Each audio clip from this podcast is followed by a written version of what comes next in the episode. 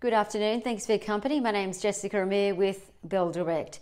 Well, the Australian share market has put the brakes on for the third straight day as US equities have buckled at the knees for their second session amid the oil price decline on oversupply and crippled demand because of COVID-19 lockdowns. Now, at about 12:30, the Aussie share market was 0.6 of a percent lower. Most of the sectors were in sell down mode, while uh, in a typical risk off environment, the defensive sectors continue to buck the trend, pushing higher with healthcare up about half a percent, with Avita Medical AVH up 6.9% and Pro Medicus PME, up 2.4%. Meantime, IT stocks are also making a real run for it into the black. But firstly, three very important things to note. Firstly, the Aussie share market is now up 13% from its March lows, and that means we're no longer in a bull market. Remembering a bull market is defined as a rise of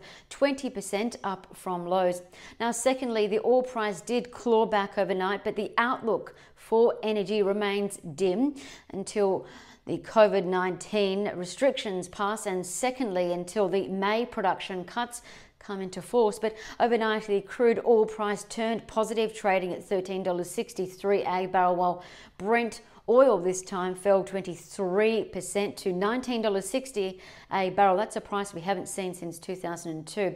Now, all this pressured uh, equities overnight, which is why the US benchmark S&P 500 lost 3% for the second straight day, while Netflix and Chipotle rose after reporting stronger quarterly earnings beating expectations. We saw gold rise to $1,710 an ounce, and the safe haven US dollar also rose, which of course put pressure on our Aussie dollar, taking it back to 62.93. Now, looking at the ASX leaderboard, WiseTech WTC shares up the most, about 12% earlier after the software logistics company advised that its March quarter performed in line with expectations.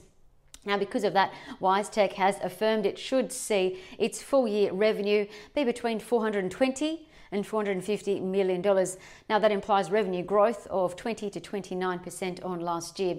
Earnings uh, will sit between 114 and 132 million dollars, and that's growth of between 5 to 22 percent on last year. Pinnacle uh, PNI, their shares were up about 7 percent earlier to 3 dollars 44 after Ord upgraded the uh, investment management firm with a price target of 6 dollars.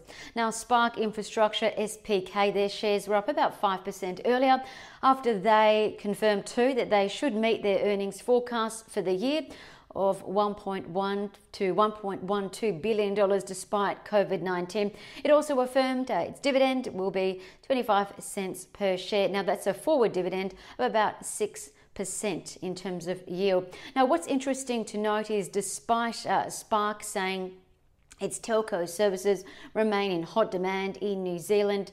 It's not immune to COVID 19, which is why it's now looking to reduce costs to offset the revenue impacts. Now, stocks seeing the most downside, let's uh, call them out. NRW, NWH is their ticker, down 9.3% to $1.55.